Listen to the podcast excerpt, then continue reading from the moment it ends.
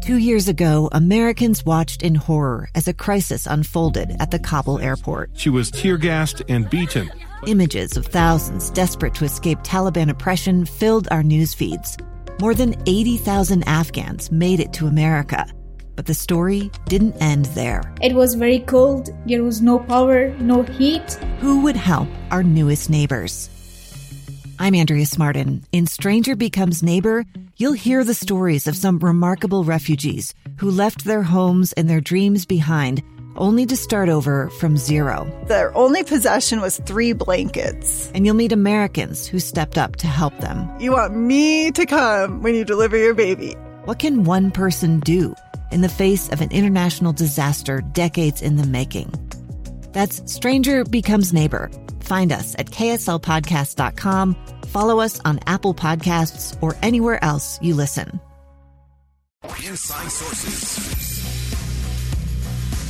Welcome back, everyone, to Inside Sources here on KSL News Radio. Great to be with you today. I am Boyd Matheson, opinion editor of the Deseret News. And as we round out the program today, uh, I want to do uh, a little bit of some things I've been reflecting on the last little bit and looking back a lot. Uh, you know, I spent years as an international business consultant uh, in that work. You know, I I really started to understand this idea that superior systems, while those are, are absolutely crucial to the success of any organization or company, uh, there aren't they just aren't enough to sustain it and to keep the organization thriving and succeeding uh, over time. Uh, in fact, I saw as a consultant many companies who had spent millions of dollars on outsourced operational consultants and systems experts uh, just to find that their entity, their organization lacked a spirit, it lacked substance or a specific strategy or anything that would actually make it sustainable. And so I always had to caution that, you know, hyper focusing on outsourcing often creates a lot of motion motion of activity, and temporarily that covers up the bigger problems, which is a lack of forward movement on a mission or a vision. And it often obscures uh, what I call the holes in the soul of an institution or a business. And the thing that I found and the thing I've been thinking about recently is that what is true for the heart of a business or an organization is also true for the soul of society. Outsourcing is not the answer. Many of you will recall we uh, had the uh, late Rabbi Lord Jonathan Sacks from the UK uh, on this program last year before his uh, passing all too soon. Uh, but he said something really significant. He said, when morality is outsourced to either the market or to the state, society has no substance, only systems. Think about that. If you have no substance, only systems, systems are not enough. And so, as I've been looking at society, uh, we're outsourcing all kinds of things. We're subcontracting a long laundry list of activities. And many of those are things that have moral or ethical or virtuous behaviors that are vital to the soul of a nation. And so let's let's look at some of those examples. Congress, uh, Congress has been outsourcing lawmaking to the executive branch for decades. Uh, many communities are outsourcing caring for the poor and the needy to, to government agencies. Parents way too many parents are outsourcing teaching morals and values to, to schools and other institutions. Individuals, ha, individuals are outsourcing critical thinking to their own self made social media bubble. And there are also a whole lot of individuals who are outsourcing their own happiness to some external expectations. And so take that one step further. Uh, conflict resolution is being outsourced to the courts. Honesty is being outsourced to fact checkers. Truth is being outsourced to ideological opinions. And sadly, trust has been outsourced for so long that often it's even hard for us to figure out where it's gone. We just know that trust is gone.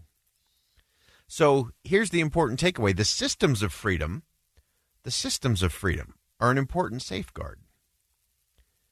But America's constitutional republic has not been sustained solely on the basis of the systems outlined in the Constitution.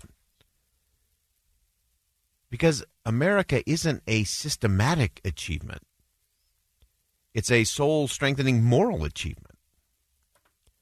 Uh, going back to some uh, thoughts from Rabbi Sacks, he said, A free society is a moral achievement, and it is made by us and our habits of thought, speech, and deed. Morality cannot be outsourced because it depends on each of us. Without self restraint, without the capacity to defer the gratification of instinct, and without the habits of heart and deed that we call virtues, we will eventually lose our freedom. And so, my takeaway from that is a moral and virtuous society, as the founders believed, was necessary to sustain liberty and is dependent on we the people committing to be the people who actually safeguard the soul of society through our daily actions. Uh, one last thought from Rabbi Sacks. He said, When there is no shared morality, there's no society. Instead, there's subgroups. Identity politics. Huh, that sounds familiar. In the absence of shared ideals, many conclude that the best way of campaigning is to damage your opponent through attacks. The result is division, cynicism, and what? The breakdown of trust. The world is divided into the people who like us and the and the people not like us. And what is lost is the notion of the common good. When the I takes precedent over the we, the result is weakened relationships, marriages, families, communities, neighborhoods, congregations, charities, regions, and entire societies. So, bottom line, subcontracting the soul of the nation simply doesn't work. Sadly, there's a lot of motion and mounds of money spent on government driven or market managed solutions for morality in America. Uh, and many a president has gone after these ideas that it is more about we the people, that we the people have to be the people uh, if we're actually going to safeguard and cherish and foster the soul of the nation. Uh, John Adams understood that. He understood you can't outsource it. Uh, in fact, he said it this way John Adams said that the radical change in the principles, opinions, sentiments, and affections of the people was the real American Revolution. That radical change that formed the soul of our society here in America began ever so quietly, as it often does, in homes and around hearths across the colonies. So the thing we have to really recognize is that fostering the soul of society is a cottage industry. The work has to be carried out in our homes and families, in our neighborhoods, and, and in our communities. So, as I said before, we the people must be the people. We have to be the truth. We must be the good. We must be the change. We must be humble. We have to be authentic. We have to be grateful. We have to be compassionate. We have to be all of those things. And it's also to remember that the soul of the nation doesn't belong to a political party or to a politician or to an agency, to an organization or an institution. Uh, we often talk about uh, de Tocqueville. America is great because she is good. If she ceases to be good, she'll cease to be great. Uh, you can't outsource that in any way, shape, or form. So just remember that as awesome as our country is, our success has never been based solely on our system of government but on the power of the soul of the nation. And that, my friends, cannot be outsourced to government or anywhere else. We, the people, must be the people. I'm Boyd Matheson, opinion editor of the Deseret News. Thanks for joining us on Inside Sources today. And as always, as you go out into the world, see something that inspires, say something that uplifts, and do something that makes a difference.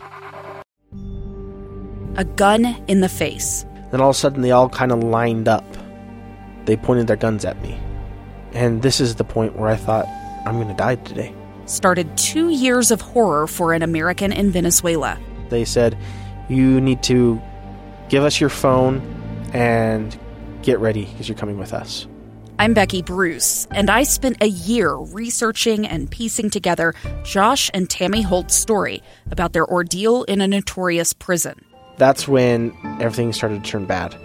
We had another pound on the door. Boom, boom, boom and there was the police once again.